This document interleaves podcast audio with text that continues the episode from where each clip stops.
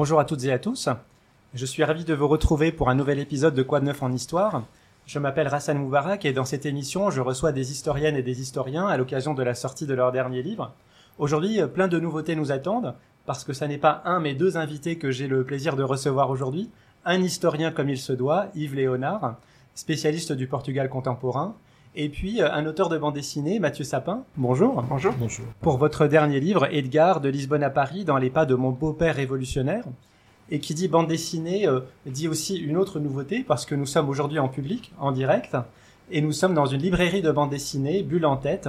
Et c'est Mathieu, le gérant de la librairie, qui, qui nous fait l'amitié de nous accueillir chez lui aujourd'hui. Bonjour Mathieu. Bonjour, bienvenue. À, à, Paris, il hein, faut préciser. À Paris. Oui, oui, oui, 15e arrondissement de Paris. Donc voilà, c'est un épisode hors les murs, comme on dit euh, dans les festivals. Et je précise que cette émission est aussi enregistrée pour la première fois en vidéo et vous la retrouverez sur la chaîne YouTube du podcast. Donc, Mathieu, alors donc c'est toi qui as eu euh, l'initiative de cette réunion et, qui connaissait donc euh, le travail de, Mathieu Sapin. Je te laisse peut-être commencer par, par présenter euh, sa vie, son œuvre, avant d'attaquer le fond du livre. Merci. euh, donc alors, bah, je vais m'adresser à toi Mathieu, en t'appelant euh, Mathieu aussi. Ok. On te connaît dans la dans la BD depuis euh, depuis le début des années 2000 à peu près. Tu es un, un auteur euh, dessinateur touche, touche à tout. Tu fais les scénarios, les dessins. on t'a découvert au départ dans dans la jeunesse des séries, euh, des, des, belles séries à, à, succès dans un premier temps avec euh, les sardines de l'espace euh, notamment, Akissi un peu plus tard, cette jeune fille un peu la, la, la, petite sœur de Aya Diopougon, on peut dire ça comme ça. Donc dans, dans la quotidien d'une jeune fille en Côte d'Ivoire, toujours ce, ce goût de l'humain avant tout, que ce soit déjà dans la jeunesse et plus tard on le verra aussi dans la bande dessinée adulte. On te suit toujours dans les années 2000 avec euh, le grand laboratoire de la BD humoristique euh, française euh, qui était la, collection Poisson Pilote chez Dargo donc. Et on te connaît aussi dans un autre pan de ce que tu as fait, toujours dans les années 2000-2006 je crois, avec une pseudo-autobiographie, on peut l'appeler ça comme ça, ou autobiographie fiction, genre humoristique toujours, à l'association cette fois-ci, une maison d'édition qui a permis aussi de, de casser les codes de la bande dessinée, d'instaurer un sujet qui sera dans les années futures au cœur de la bande dessinée moderne, qui est donc le sujet du récit de vie, de l'autobiographie à proprement parler, qu'on retrouve actuellement euh, chez Riyad Satouf, hein, notamment si, euh, si, vous avez lu euh, L'Arabe du futur. Et c'est à partir de ce moment-là aussi que quand un style va, va s'affirmer chez toi, notamment avec euh, les journaux des coulisses. Donc, euh, journaux des, journal d'abord de, des coulisses du film euh, sur Gainsbourg de Johannes Farr, les coulisses du journal Libération, et à partir de là aussi, les années 2010 arrivent et on va dire comment les best-sellers arrive aussi à ce moment-là. 2010, c'est l'écriture des coulisses de la campagne présidentielle de, de François Hollande. Ouais, 2011. 2011, ouais. Et suite à ça, donc le palais présidentiel, donc euh, une tas des entrées au euh, à l'Élysée. Tu peux nous raconter un petit peu euh, les coulisses de ce palais impressionnant de pouvoir. Gérard sur Gérard Depardieu, comme son nom l'indique. Tu vas le suivre pendant cinq ans, toujours avec euh, bienveillance, avec, euh, je le redirai, hein, c'est vraiment ta force.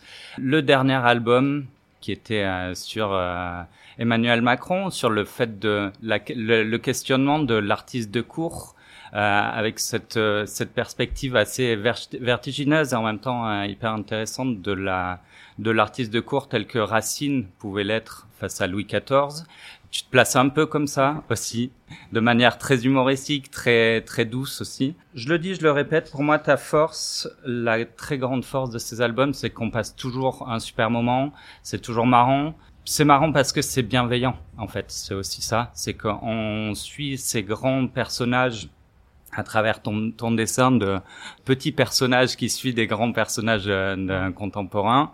Et en même temps, on voit donc leurs forces, euh, leurs euh, leur faiblesses, leur arrogance, leur démesure et en même temps leurs leurs petits défauts, les choses qui les rendent humaines. Voilà, c'est vraiment la, la force de ce travail et c'est pour ça, à mon sens, qu'on aime te suivre, on aime lire tes BD. Merci beaucoup. Tu es d'accord, Mathieu, avec toute cette présentation? Bah, c'est toujours. euh, je suis pas le, je suis pas le meilleur juge, hein, bien sûr, mais c'est non, c'est très élogieux, ça fait très plaisir. euh, euh, moi, ce que je retiens, et ce que- je suis particulièrement d'accord avec le fait que ce qui m'intéresse, c'est l'humain, en Mm. effet. Et c'est euh, Ouais. montrer, euh, montrer euh, bah, la, la part humaine de quelle qu'elle soit belle ou moins belle, hein, mais mais dans les ces personnages euh, Mm. qu'on qu'on voit souvent dans une vision parfois un peu déformée par les médias. Bon, pour cette histoire, vous vous êtes aussi beaucoup documenté, et notamment grâce à Yves Léonard. Donc bonjour Yves. Bonjour. Vous êtes historien, vous faites partie du Centre d'histoire de Sciences Po Paris, et vous êtes spécialiste de l'histoire du Portugal contemporain. Dans vos précédents livres, on peut citer Histoire du Portugal contemporain de 1880 à nos jours. C'est aux éditions Chandaigne, une maison d'édition qui est spécialisée dans le mode portugais, dans le monde portugais et lusophone. Plus récemment, vous avez publié le livre que vous voyez ici, Histoire de la nation portugaise, aux éditions Talendier, qui est ressorti ces mois derniers en format poche dans la collection Texto. Et puis le petit dernier, c'est euh, Sous les œillets la Révolution, qui raconte le 25 avril 1974 au Portugal, toujours aux éditions Chandaigne. Et évidemment, cette date-là est importante et on va en parler, on la retrouve euh, dans le fond du livre. Euh, ma première question pour vous, Mathieu, c'est euh, ça n'est pas euh, le premier projet que vous avez sur le Portugal. Je crois comprendre à la lecture de la bande dessinée qu'il y a un projet ancien qui traîne et que votre éditeur attend toujours. hein. Oui, euh, bah, donc ça fait, moi ça fait 20 ans euh, que, que, que j'ai commencé à me rendre régulièrement au Portugal. Euh, avant ça, c'était, j'avais pas de lien euh, ni direct ni indirect, mais, mais en épousant euh, donc une ma femme qui, qui est originaire de donc du Portugal et de la région de Lisbonne, euh, bah, j'ai- fatalement j'y suis allé souvent, euh, puisque sa famille habite là-bas. Et, euh, et très vite, c'est un pays qui est très attachant, très euh, et très graphique aussi, et donc j'avais naturellement envie d'en de, le traiter de, en bande dessinée. Et puis cette, cette envie s'est précisée quand, en 2012, euh, j'ai eu la chance d'être faire l'objet d'une résidence d'une dizaine de jours à l'ambassade de France au Portugal, au palais de Santos, c'est ça? Et, euh, et donc pendant dix jours, je me promenais comme ça en essayant de, noter des choses et puis j'avais des, idées qui, commençaient à venir, mais euh, bah je, je vais pas trop rentrer dans les détails, mais, j'ai mis beaucoup de temps à tourner autour d'un sujet qui, n'arrivait pas vraiment à, adhérer, et puis j'avais toujours des projets plus euh, urgents, plus euh, forts qui, prenaient le dessus. Et euh, les choses se sont euh, ont, pris un- une autre tournure en 2020. Donc suite au confinement, euh, eh ben, le Portugal a été euh, évidemment vidé de ses touristes. Et à l'été 2020, j'ai- j'étais chez mes beaux-parents dans la région de Lisbonne. Et dans, un Portugal que je je connaissais pas puisque voilà on n'y croisait plus les touristes qu'on croise habituellement quand on va là-bas. Et, euh, et mon beau-père, donc Edgar, euh, me dit euh, Tu sais, tu devrais faire une bande dessinée sur moi. Tu vas gagner beaucoup d'argent. Et euh, alors ça m'a intrigué parce que euh, parce que en fait, mes bandes dessinées sont chez lui. Elles, sont dans, dans son dans sa maison. Depuis à chaque fois que je, fais, je sors un album, je, je le ramène. Mais lui ne les a jamais lus. Il s'y intéresse pas particulièrement. Il lit pas de bande dessinée. Et donc, il ne sait pas que je connais euh, des présidents de la République, euh, des grands acteurs, euh, etc. J'ai fait des films, etc. Il n'est pas au courant. Donc, ça m'a étonné qu'il ait cette, démarche, parce que pour lui, je pense qu'il me voit comme un auteur de bande dessinée pour enfants qui a du mal à trouver du travail. Donc, je pense que en me disant ça, c'était plus pour m'aider à, m'en sortir.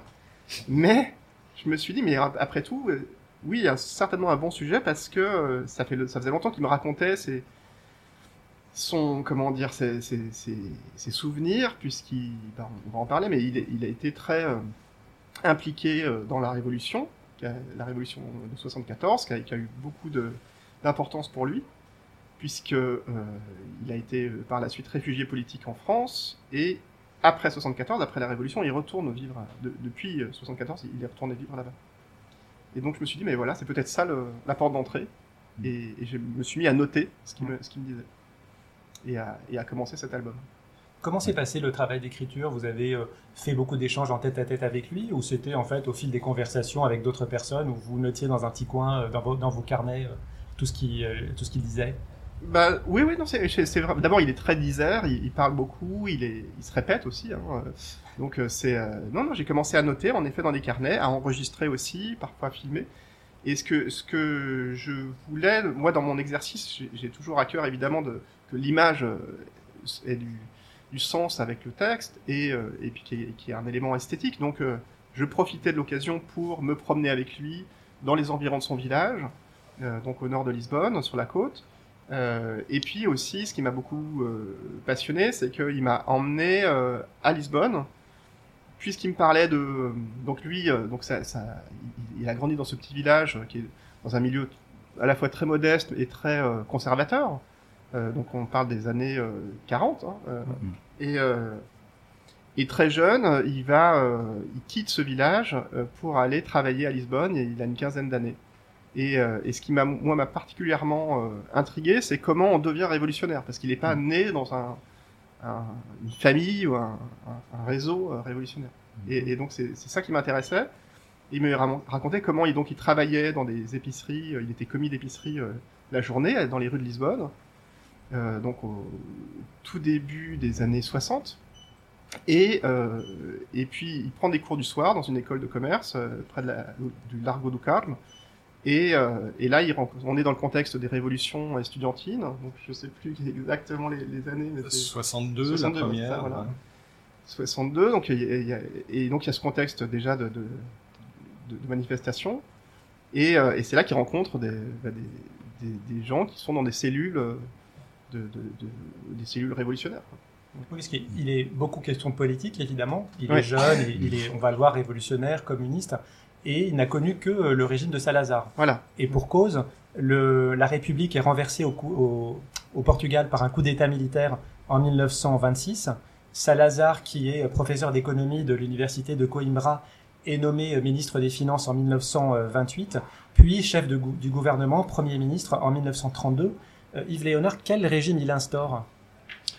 Ah ben c'est un régime dictatorial, c'est-à-dire que plus que la République, la République est maintenue formellement, mais c'est la démocratie libérale qui est renversée, c'est-à-dire la démocratie parlementaire telle que la République avait essayé de la faire vivre depuis 1910. Et ça, Salazar, il est ennemi de toutes ces idées, il est euh, très conservateur, très traditionnaliste, il a euh, son ADN, en gros, sa colonne vertébrale, c'est euh, la contre-révolution, et il va tout faire pendant qu'il est au pouvoir pour évidemment maintenir l'ordre immuable des choses, faire vivre, comme il disait, les Portugais habituellement, mais les faire vivre habituellement, ça voulait dire les faire vivre de manière tout à fait inhabituelle en termes démocratiques, c'est-à-dire que les libertés publiques n'existaient plus, la censure était très présente, la police politique omniprésente et la justice nulle part, la police partout, la justice nulle part, comme on l'a dit.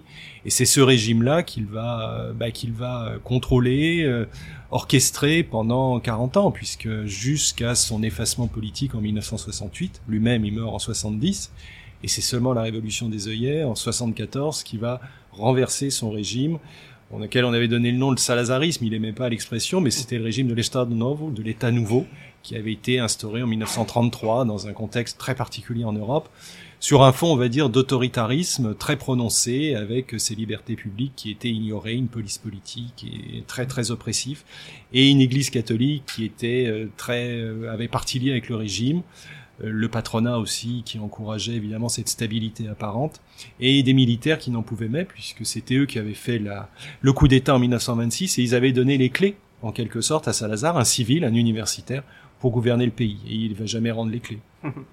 Pour, pour donner un exemple de, de la main forte, de la maîtrise qu'il exerçait sur euh, le Portugal, vous l'avez dit, il fait un AVC en 1968 et il ne meurt qu'en 1970. Et pendant deux ans, personne n'ose lui dire qu'il n'est plus au pouvoir. Il est remplacé par un de ses seconds et lui reste. Enfin, personne n'ose euh, le contredire en fait, même jusqu'à jusqu'au lit de sa mort. Oui, c'est assez. Euh, ça illustre bien le, le, le personnage, c'est-à-dire qu'il avait une telle telle centralité dans tout ça, c'est-à-dire qu'il contrôlait absolument tout, beaucoup moins quand même dans les années 60 avec l'usure, la vieillesse, etc. Mais c'est un homme qui, sa parole n'était jamais remise en question et dans son entourage, eh bien, euh, on observait un silence prudent. Et quand il a eu cet AVC, qu'il est revenu après quelques mois d'hôpital, qu'il est revenu dans euh, le, le, lieu qu'il habitait, c'est-à-dire le palais de Sambent où siège le chef du gouvernement, eh bien, il a continué d'y vivre comme si de rien n'était. Effectivement, son entourage ne lui disait plus qu'il n'était plus le président du Conseil, et le président du Conseil euh, le rencontrait pas. Les ministres euh, tournaient un petit peu en haut, n'osaient pas trop dire, et, ceux évidemment qui l'ont croisé, il était très diminué. Eh bien, il laissait entendre que voilà, il avait toujours la main, et, et jusqu'au bout, enfin jusqu'aux dernières semaines, il a, il a nourri certainement l'illusion. Ah, c'est un peu plus compliqué que ça, mais l'illusion qu'il était toujours en poste, oui. Et donc c'est dans ce contexte-là que Edgar euh, grandit. Euh, donc c'est un vrai personnage, hein, c'est votre beau-père. Et, et, donc il arrive à Lisbonne, je crois, d'un milieu assez modeste, rural. Ouais. Et quand il arrive, il doit à la fois travailler et étudier. Et puis très vite, il rencontre des, euh, des marxistes, des communistes.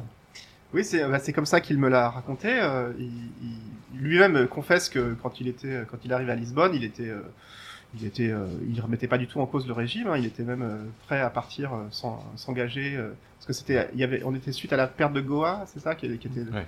On n'a pas parlé des colonies aussi, mais qui, qui avait très une importance euh, très, très grande à- au Portugal, et donc la perte de Goa en Inde a été un, un traumatisme pour certains.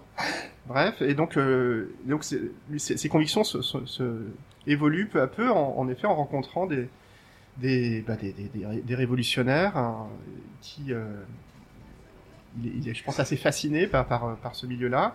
Et donc, c'est un milieu clandestin avec des codes, avec des, c'est, c'est, euh, des, des, rendez-vous nocturnes, des lectures aussi euh, qu'on lui, qu'on lui file sous le manteau révolutionnaire. Et, et donc, lui, il, il rentre complètement là-dedans. Et il, devient, et il est très jeune, donc c'est aussi un atout parce que le fait d'être très jeune, on se méfie pas de lui, il est, il est mineur, et euh, il se retrouve euh, ouais, dans, des, dans des, des opérations euh, ré- révolutionnaires. En, je sais pas à quelle, dans quelle mesure il prenait, il était conscient du risque que- qu'il courait, mais c'est certain que les dangers étaient grands. Euh, La prison, pour pas dire plus. quoi.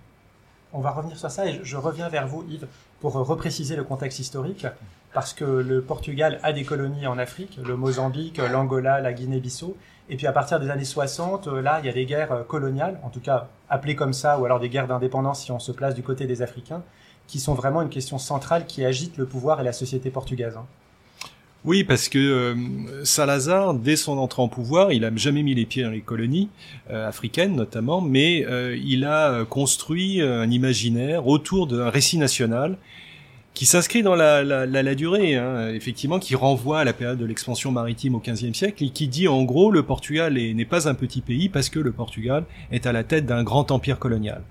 Et cette, euh, ce récit national, ce roman national, cette fiction d'une certaine manière, eh bien, le régime va le nourrir euh, tout au long des, des années 30, 40, 50, au point qu'au moment où les vents contraires de l'histoire soufflent contre le Portugal, c'est-à-dire les périodes de décolonisation dans les années 1950, Là, le Portugal est assez anachronique, assez décalé, et Salazar va s'accrocher bec et ongle à cette idée de, de dire nous avons été les premiers, nous serons les derniers, ce n'est pas négociable.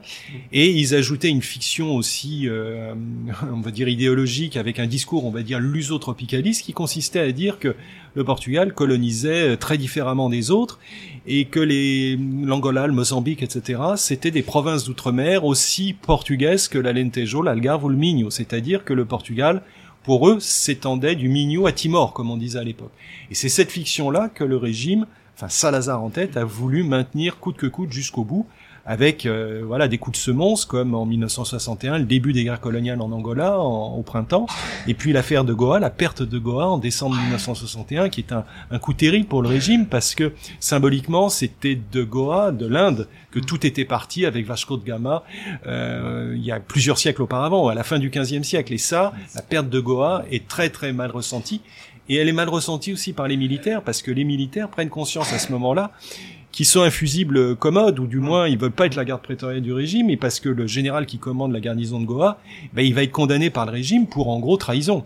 Et les militaires se disent, mais ils pouvaient pas de toute façon tenir. Il y avait 3500 hommes contre 40 ou 50 000 troupes de l'Union indienne, c'était pas tenable. Et pendant toutes les années 60, il y a ce problème qui se pose, qui va être véritablement le boulet du régime et qui va être à l'origine très fortement de la révolution des œillets en 74. oui. Et Mathieu, votre beau-père, donc Edgar, a fait l'armée? Oui, oui, alors il, il a, quand il, il, arri- il, il arrive en âge de faire l'armée, il est, il est enrôlé avec, euh, donc il est à la fois dans l'armée et à la fois toujours euh, activiste euh, secrètement, euh, révolutionnaire, et, euh, et donc il, il, se retrouve dans une caserne dans le sud du Portugal, à Lagos, qui aujourd'hui est une destination touristique, mais qui à l'époque est une toute petite ville, mais avec un, voilà, une, un- un fort. C'est une très jolie ville d'ailleurs. Et, euh, et donc il, il- est là-bas, euh, et puis certainement dans l'attente. Et, et donc il, il- est quand même promu, hein, il, est sergent, je crois. Mais, euh, mais dans l'attente de, c'est des troupes qui sont destinées à, partir faire les guerres coloniales. Et aucun des jeunes hommes de son âge n'a- vraiment envie d'aller se faire massacrer parce que ça se passe très mal pour les pour les Portugais. Enfin, de, de- des deux côtés, c'est des guerres très sanglantes et. Et Le euh, Vietnam, on a dit. ouais, c'est ça, c'est- c'est- Du Portugal, hein, la Guinée. c'est- oui, c'est exactement ça, et pour, pour une, pour une cause qui, qui leur paraît euh, perdue d'avance en plus.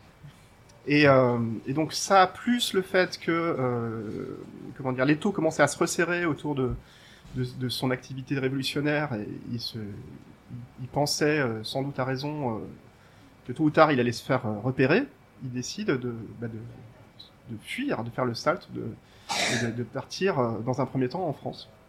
Et ça, c'est d'ailleurs un épisode très marquant parce que il est impliqué dans les milieux révolutionnaires. On ne sait pas très bien quelle action il y mène, quelle est son importance, mais il y a un épisode qui l'a vraiment marqué, c'est Mm. celui du traître. Oui. Euh, parce que il dit qu'une personne du groupe était en fait euh, de la police secrète qui avait infiltré son groupe et cette personne est arrêtée. Et votre euh, beau-père dit à plusieurs reprises, mais c'est moi qui aurais dû être arrêté, c'est moi qui aurais dû être torturé.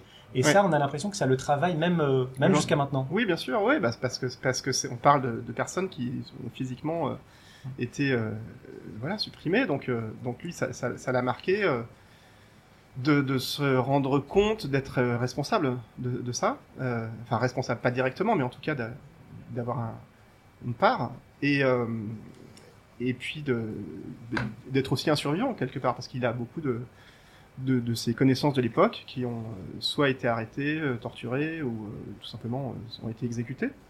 Donc tout ça l'a, l'a, l'a- l'a travaillé et puis et puis donc quand, quand je quand je dis qu'il a donc il a fui en France, il a été aidé hein, bien sûr, c'est des réseaux aussi donc il, il a on, on lui donne des faux papiers, on, on, on lui donne des contacts pour euh, des passeurs, tout ça est très organisé. Euh, parce qu'il y y a plusieurs types, il y a beaucoup, de, il y a beaucoup de, comment dire, de gens qui à cette époque fuient le Portugal, mais après il y a différentes euh, filières, différentes euh, raisons aussi. Mm. Mais, mais donc lui, il est vraiment euh, dans, dans, dans cette. un- Et lui, il fit pourquoi? Pour euh, fuir la, la persécution? C'est pour pas Oui, être envoyé euh, Oui, c'est ça. faire la guerre dans les colonies? Bah, tel qu'il le présente, c'est plutôt pour, pour fuir le. Il, a, il allait se faire reprendre en fait, Ouais. tout simplement. Et, euh, et donc après, il arrive à Paris en 67, euh, je crois en septembre 67. Mm. Et, euh, et alors là, ce qui est étonnant, enfin, je sais pas si c'est, on en parle maintenant, mais, mais, On euh, peut. mais c'est que il ça faisait plusieurs fois, il m'avait parlé d'un, d'un film euh, qui est paru à la télévision euh, en France, euh, où il était, euh, il avait, il aurait été filmé donc à, à son arrivée en France. Mais j'avais pas vu ce film et je ne doutais pas de son existence, mais j'étais très curieux de voir, euh, de, de le voir. Et, euh, et j'ai pu le retrouver relativement facilement parce que j'avais le nom du réalisateur Maurice Felevic et puis le titre. Euh, mais ce qui est étonnant, c'est que c'est un film donc qui a été tourné euh, en 67, euh, peu de temps après son arrivée. C'est un film documentaire. Mais faut imaginer qu'en 67, le documentaire c'est pas exactement comme aujourd'hui puisque on est dans de la caméra avec la pellicule, donc ça veut dire qu'il faut jouer quand même, refaire les refaire les, actions. Et donc on, un film de 52 minutes au cours duquel on suit le parcours de- d'un jeune homme qui, n'est pas le nom d'Edgar, on l'appelle Joachim. Et, euh, et on le voit arriver à la gare d'Austerlitz, euh, on le voit euh, bah, galérer, aller dans les agences euh, euh, de, l'immigration, euh, dormir dans la rue, euh, chercher du travail, se faire virer, euh, finalement euh, être euh, recueilli par un, foyer d'accueil euh, pour migrants.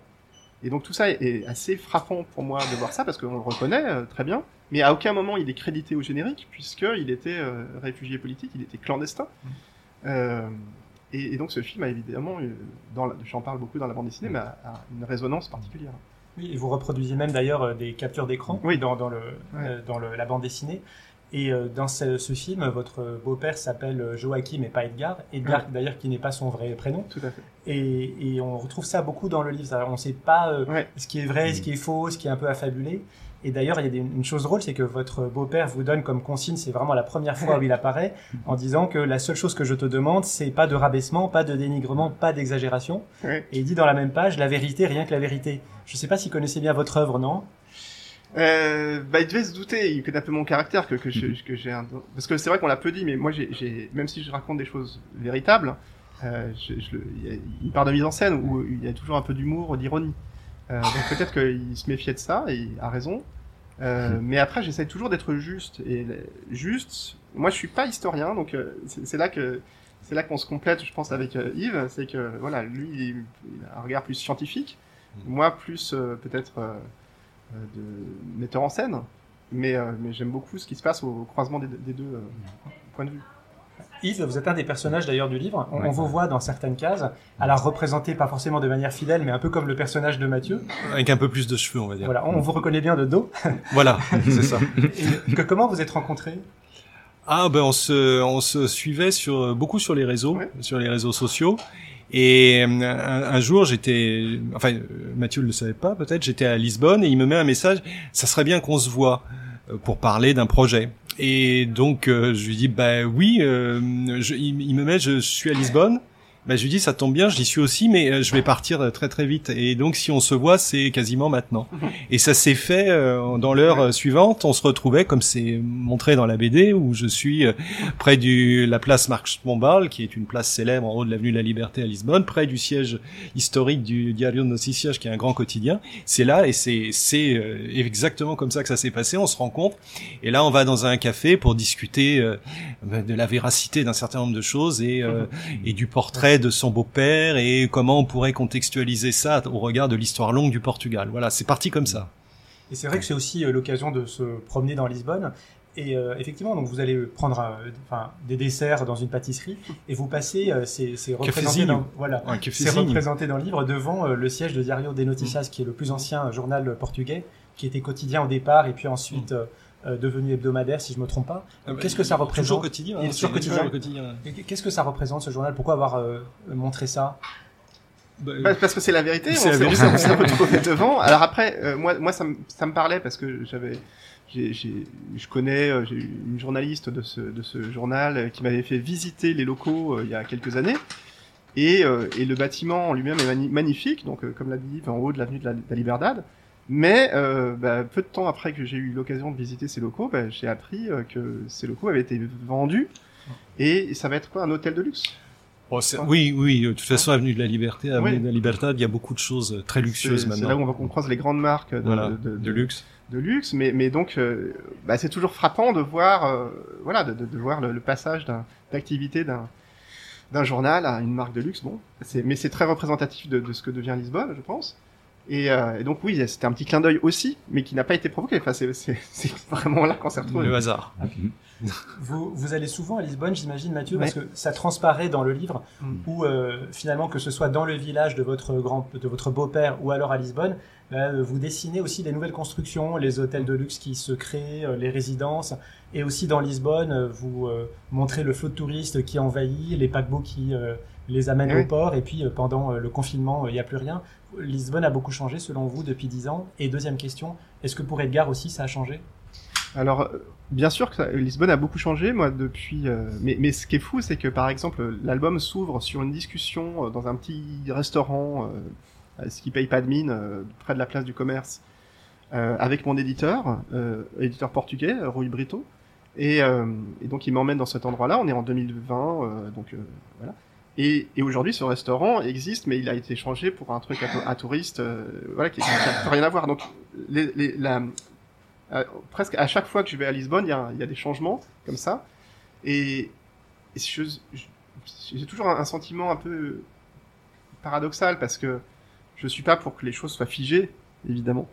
Euh, c'est normal que les choses évoluent, mais c'est vrai que Lisbonne, particulièrement, enfin moi je, vois ça à mon échelle, étant dans une perpétuelle évolution, et avec quand même l'envie de garder une espèce d'image un peu euh, un peu euh, passéiste euh, que moi-même j'aime beaucoup, hein, mais, mais qui fait penser à... Moi, je compare ça avec Montmartre, par exemple, à Paris, ou euh, la place du théâtre, avec... euh, voilà, cette espèce de, de carte postale qui est à la fois reconstituée, mais artificielle. Mm. c'est un peu le danger, moi, ce que je vois sur, sur Lisbonne. En tout cas, on se promène beaucoup dans Lisbonne et, et surtout, j'ai l'impression que votre beau-père n'est jamais assis, non? Vous, vous- On vous voit régulièrement dans les cafés, euh, quelle que soit la ville que vous visitez, parce que vous faites aussi un petit séjour euh, à Londres, euh, à Paris aussi. Donc vous êtes assez régulièrement dans les cafés. Lui, il est Oui. toujours debout et souvent en marche. hein. C'est pour les bourgeois. de Voilà. Ouais, ouais, c'est ça, c'est ça aussi moi qui, qui me plaisait avec ce personnage, c'est que il est resté très fidèle à euh, ses convictions de jeune homme. Et euh, j'ai peu rencontré de gens comme ça qui avaient aussi peu, euh, qui sont restés aussi aussi proches de, de, le- de- voilà de, leurs idées de, jeunesse. Et euh, je sais pas si c'est bien ou pas bien, mais mais, c'est frappant quoi. Donc, il arrive en France euh, 1967-1968 et c'est en France qu'il va vivre la révolution des œillets. Je me retourne vers vous, euh, Yves. Est-ce que vous pouvez nous dire en deux mots quelles sont les conditions qui mènent à la révolution des œillets et de quoi il s'agit? Ah, vaste question. Alors, C'est Alors, le détona- de la Bah, le détonateur, on l'a, on l'a rappelé tout à l'heure, c'est la, la question coloniale. hein. C'est-à-dire que euh, c'est un véritable bourbier, un enlisement pour euh, le régime, euh, avec des coûts très importants, des coûts financiers, des coûts humains, des coûts matériels, une émigration massive. hein, le Portugal perd de sa population au début des années 70, alors que la natalité reste très forte. Donc c'est vraiment un boulet cette affaire coloniale. Et là, vous avez des jeunes officiers qui euh, se disent que c'est effectivement un combat qui est perdu d'avance, qu'on ne pourra pas trouver de solution militaire. Il faut donc trouver une solution politique. Et en plus, ce sont des officiers qui ont des qui sont interpellés sur la scène publique, qui ont des problèmes de d'identification dans la société portugaise. Eux-mêmes sont souvent issus de milieux modestes. Ils sont pointés du doigt. Leur statut social est écorné, leur rémunération aussi. Ils sont concurrencés par des jeunes officiers miliciens, c'est-à-dire qui ne sont pas des officiers d'active, parce que euh, on a besoin de plus en plus de troupes et d'officiers.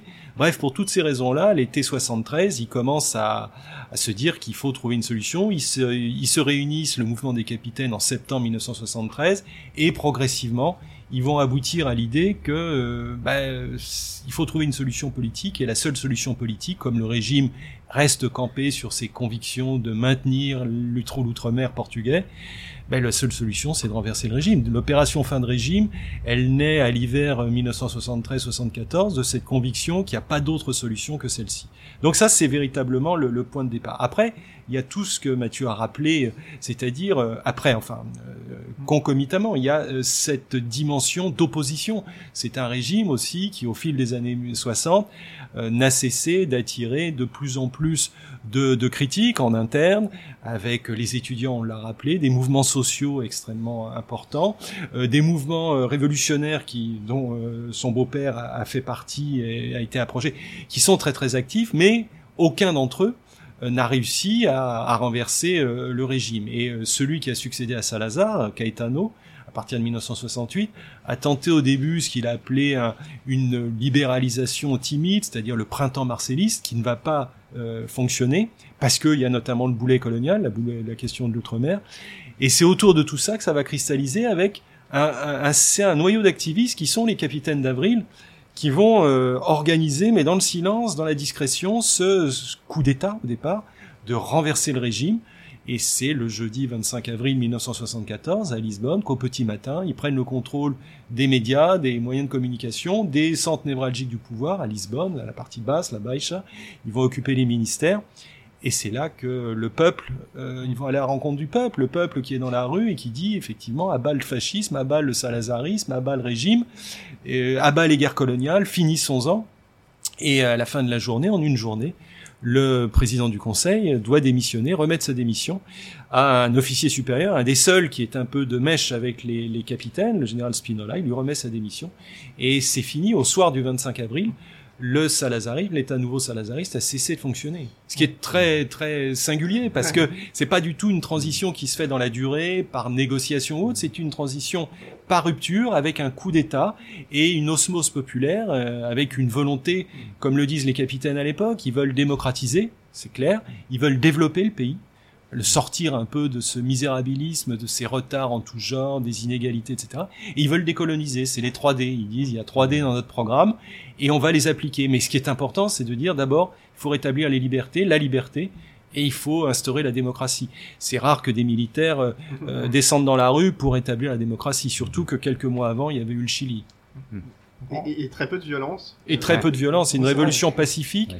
Il y a euh, quelques morts la journée du 25 avril parce que la police politique va se défendre jusqu'au bout et va tirer dans la foule. Mais les capitaines eux-mêmes veulent que ça reste très pacifique, qu'il n'y ait pas de coups de feu d'é- d'échanger. Et des œillets, euh, le printemps et une Pourquoi les chanson. œillets Pourquoi les Ben, parce qu'il y en a pas mal à cette période de l'année à Lisbonne et que spontanément, euh, des femmes qui en avaient quelques stocks et qui devaient les écouler le midi dans les terrasses des cafés et des restaurants, ben, comme les cafés et les restaurants la plupart sont fermés, ben, les militaires euh, qui sont dans la rue, qui viennent de prendre le contrôle, ils passent à leur côté et puis euh, leur demandent des cigarettes ou je ne sais quoi et euh, les, les- les- ces femmes leur donnent des œillets Mhm. et les militaires les mettent spontanément au, dans leurs fusils et puis à la boutonnière de, leur, de leurs uniformes. Et ça vient de là, la révolution des œillets. Et c'est euh, c'est un symbole très fort parce que il y a cette dimension, euh, puis des œillets rouges. Hein, c'est des œillets rouges qu'on met. Enfin, il y a quelques œillets blancs, mais c'est surtout des œillets rouges qu'on met à la boutonnière. Ça donne évidemment une tonalité très lumineuse, alors que la journée du 25 avril est assez sombre parce qu'il faisait pas très beau ce jour-là à Lisbonne. C'était assez gris, hein, contrairement à ce qu'on pourrait imaginer. Par contre, les œillets, évidemment, ça flash, ça, attire le regard. C'est un symbole très très fort et qui donne la tonalité pour le processus qui va suivre, mais qui s'étage là sur plusieurs mois, qui est très compliqué et qui va attirer l'attention du, du monde entier parce que Lisbonne devient à ce moment-là et le Portugal deviennent un centre d'attraction. Ah oui, c'est un peu le laboratoire de, de toutes ces révolutions. Euh, euh, effectivement, en, en deux ans, il va y avoir une assemblée constituante qui va faire une nouvelle constitution, puis des élections législatives. Finalement, le, la pro- le processus de transition se passe plutôt bien. Mathieu, je reviens à Edgar. Donc, il vit cette journée euh, en France. Oui. Euh, est-ce qu'il est impliqué? Parce que c'est ce qu'il semble Mhm. raconter. Mhm. Et puis, euh, est-ce qu'il regrette de ne pas être sur place? Ben ça, il, il le, il le dit pas comme ça, hein, il- mais je- moi je pense que fatalement, il, c'est, quelque chose qu'il a toujours souhaité, donc il, il, il a pas dû, il, a, il, doit- y avoir une forme de frustration, mais, euh, mais lui, euh, oui, il explique qu'il, qu'il- qu'il- jusqu'à très tard, il discutait de, de- des modalités de cette euh, mise en application de la révolution, donc il, il se sent euh, un participant parmi d'autres. ouais, ouais. Et il rentre euh, au Portugal juste après. Il, Ouais. est, Il est réincorporé dans l'armée. il est réincorporé Ouais. dans l'armée, c'est Ouais. ça Et puis, euh, est-ce qu'il perd ses illusions? Est-ce que finalement, il arrive, euh, j'imagine, avec une fièvre un peu révolutionnaire? Euh, Comment il voit évoluer les choses? Ben ça, c'est là qu'on on arrive dans une partie plus euh, pas amère, mais comment dire. la- après, la réalité prend le prend le dessus. Donc il y a- l'exaltation révolutionnaire, et puis après, bon bah il y a- voilà, il y a, il y a une espèce de- d'habitude qui qui, qui, qui s'installe. Et euh, et lui, ce qui est étonnant, c'est que j'ai l'impression qu'il se voit. euh, Enfin, moi, il m'a toujours parlé de, de, de, de, ce contexte de révolution et puis d'après, mais c'est- pas quelqu'un qui revendique, qui, qui a une frustration à vouloir à tout prix, euh, comment dire, être reconnu euh, pour euh, comme un participant. Mais il y a quelque chose quand même. Je pense que aussi la raison d'être de cette bande dessinée, je m'en suis rendu compte en la faisant, c'est qu'il y avait- ça aussi, cette, cette, euh, une forme de réhabilitation euh, du héros inconnu, du héros anonyme. Euh, donc, euh, je pense qu'il lui il est très heureux de la BD aujourd'hui. C'est- voilà, J'allais vous poser la question, mais là, je- vous avez dit, euh, donc, il s'agit finalement d'un héros anonyme. Est-ce que lui se voit un peu comme un héros de cette euh, période-là? Bah, il va, il, pareil, il va pas le présenter comme ça, mais, mais en tout cas, c'est quelque chose qui, qui, qui, est- qui reste très ancré en lui, qui, on sent que c'est, qu'il a, qu'il a extrêmement vibré euh, dans ces années-là, et qu'il reste, enfin, son esprit est toujours très attaché à cette période-là. Alors, ce qui est amusant, c'est que je lui ai donné l'album à lire il y, a, il y a- la dernière fois que je suis allé au Portugal, il y a pas très longtemps, et donc il l'a lu très très scrupuleusement plusieurs fois. Et donc il est, il est ravi de l'album, euh, même si parfois je, je me moque un peu de lui, hein, je, je, je montre. Vous lui avez fait lire les épreuves, enfin, les, les planches au fur et à mesure que vous alors, l'avez signé? Je lui avais fait lire les pages où il apparaît, mais il n'est pas dans toutes les pages. Et, et donc il a découvert dans la version imprimée euh, les pages où il n'apparaît pas, c'est-à-dire soit des digressions sur euh, moi ce qui m'arrive euh, entre deux euh, entretiens, soit des entretiens que j'ai eus avec d'autres personnes, comme par exemple euh, Yves Léonard.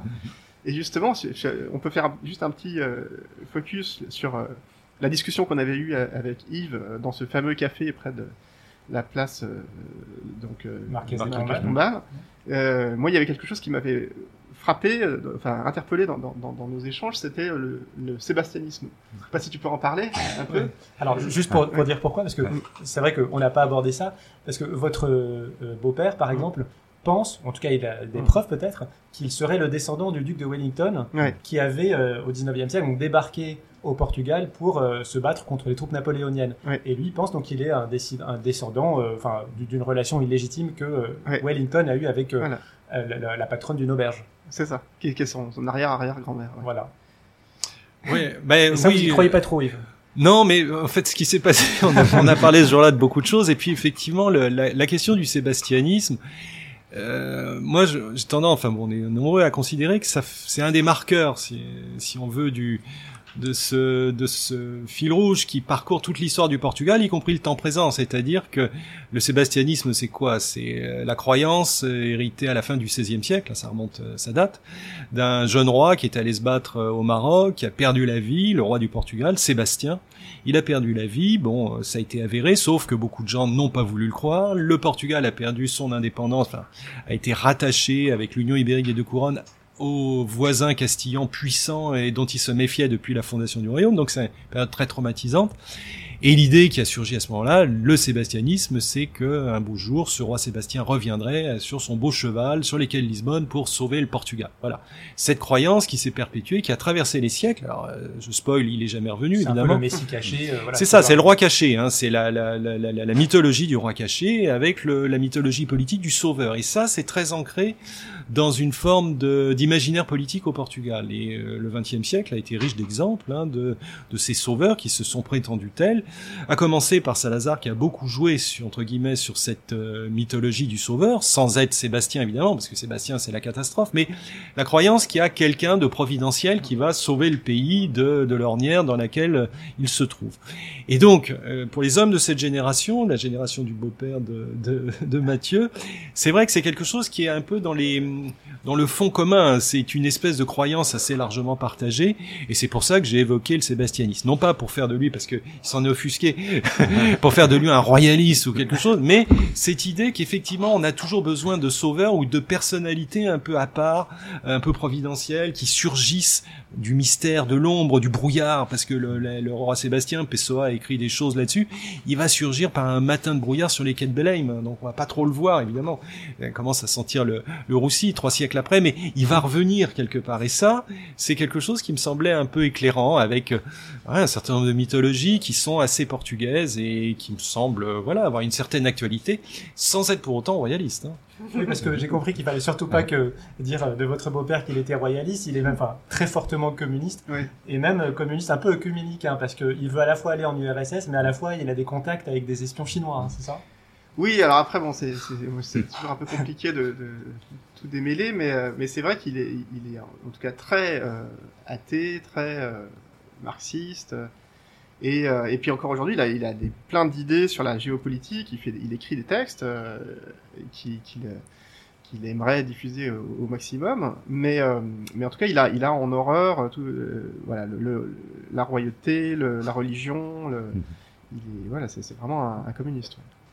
Et pour terminer, donc vous lui avez fait lire, euh, vous m'avez dit le, le livre, donc il a bien aimé, vous êtes toujours en bon terme avec lui. Oui, oui, tout va bien. Oui, oui. Non, non, euh, voilà, sauf cette, cette petite nuance euh, où on pourrait supposer qu'il est royaliste, ça, ça ne lui a pas plu. Ouais. Donc il a immédiatement rédigé un texte. Je t'avais pas dit ça pour euh, rétablir la, voilà, la, la vérité. Mais comme il c'est quelqu'un qui a aussi un attachement au, à- au dialogue et à, à la, la lutte d'idées, comme il dit. Donc ça, ça, ça lui plaît beaucoup. Il a, il a beaucoup aimé euh, justement le fait qu'il y a des, des contrepoints et, euh, et ça c'est très fertile et, et je pense que c'est ça qui, qui lui plaît aussi dans, dans ma démarche. Dans la démarche, justement, Mathieu, tu, tu disais que euh, tu rappelais un peu l'historique euh, des, des travaux euh, antérieurs, des, des bandes dessinées antérieures. Donc, bah, Mathieu, vous avez euh, côtoyé Sarkozy, Hollande, Depardieu. Là, ça vous, enfin, pourquoi vous avez voulu reprendre l'histoire d'un homme normal? Euh, bon bah j'ai expliqué un peu le contexte d'ailleurs, com- comment euh, j'en suis arrivé à faire euh, cet album. Euh, c'était pas prévu, mais tout d'un coup je me dis tiens ah oui pourquoi pas. Et j'ai souvent fonctionné comme ça. Hein. C'est pas c'est pas les albums précédents que j'ai faits sont jamais issus de d'une espèce d'élaboration complexe. C'est plutôt des, des occasions qui se présentent. Mais c'est vrai que j'avais été sensible il y a maintenant pas mal d'années, en 2017, j'avais fait une présentation devant des étudiants à Montpellier et une étudiante m'avait fait remarquer que euh, euh, c'était très bien mes, albums, mais on, il semblerait que je ne m'intéresse qu'à des personnalités puissantes, des hommes en plus. Euh, et est-ce que c'était un fait exprès? Et quand elle m'a dit ça, je me suis rendu compte qu'elle avait raison, mais que non, c'était pas un fait exprès, c'est pas c'était pas une décision de ma part. Et donc je me suis dit, il faudrait que je m'intéresse, que, ce serait intéressant de raconter quelqu'un qui n'est pas connu, qui n'est pas puissant. Et, et ça, ça c'est une fois de rencontre, c'est fait avec la proposition de mon beau-père. Et, c'est- et en même temps, c'est c'est marrant que tu dis ça parce que narrativement, ce personnage, il est un peu héroïque quand oui, même. bien sûr. Genre, il marche très vite, il s'arrête pas. Ouais. euh, il, il- dans le métro, il s'assoit pas parce que c'est pour les bourgeois. Il, des- il descend dans des criques hyper hyper euh, hyper accidentés comme ça. Genre, bah, il y a quand même. En plus, il Sauf a. en voiture, là, sa voiture, Ouais, ouais, hein. c'est vrai que sauf en voiture. Ouais. Mais il a quand même un côté un peu héroïque comme ça. Il a aussi un, un passé. On le comprend euh, de manière assez euh, assez subtile quand tu euh, quand tu dis que que dans cette crique là justement euh, il y a un, de ses oncles qui est qui est décédé etc. On, on comprend comme ça par petites touches qu'il a quand même il a quand même cette grandeur héroïque. Finalement, tu perds pas trop ce, cette Ah bah, fibre là de. Oui, bah après, faut, Voilà. faut que les gens m'intéressent, hein, Ouais. c'est- certain, mais, mais je pense que voilà, c'est une question d'angle, quoi, de, de- Ouais. de point de vue, et qu'il y a, il y a quanti- quantité de, de, de parcours intéressants, euh, pas uniquement euh, des gens qu'on voit euh, à la télé. Merci Ouais, beaucoup en merci. tout cas à tous les deux d'être venus. Donc Merci. Mathieu Sapin, je rappelle le titre de votre dernier opus. Alors c'est pas tout à fait le dernier parce qu'il y a aussi une bande dessinée pour enfants, une adaptation du roman de, de Daniel Pénac Ouais, euh, qui, qui est sorti aussi ces derniers L'œil du jours. loup. L'œil du loup. Voilà, l'œil du loup. Euh, donc là, c'est Edgar de Lisbonne à Paris dans les beaux pas, dans les pas de mon beau-père révolutionnaire. C'est aux éditions d'Argo. Et merci Yves Léonard d'avoir servi de caution euh, historique euh, à cette rencontre. J'ai euh, rappelé les, les- les deux derniers livres et puis il y en a un troisième qui va sortir au printemps, qui est déjà sorti au Portugal. C'est la biographie de Salazar que vous avez déjà présenté et qui sort en français aux éditions Perrin au printemps pour les 50 ans de la Révolution des œillets, donc en avril euh, 74. Merci beaucoup donc d'être venu. Merci au public d'avoir été là. Si vous avez, euh, si vous avez aimé, vous allez pouvoir m'aider à ranger. et, et puis après, on va monter euh, pour euh, la partie dédicace. Mm. Et quant à moi, donc je, si cet exercice vous a plu, n'hésitez pas à me mettre un petit commentaire sur les réseaux sociaux et puis on le reproduira sans doute. Merci beaucoup. Merci. Merci. c'est-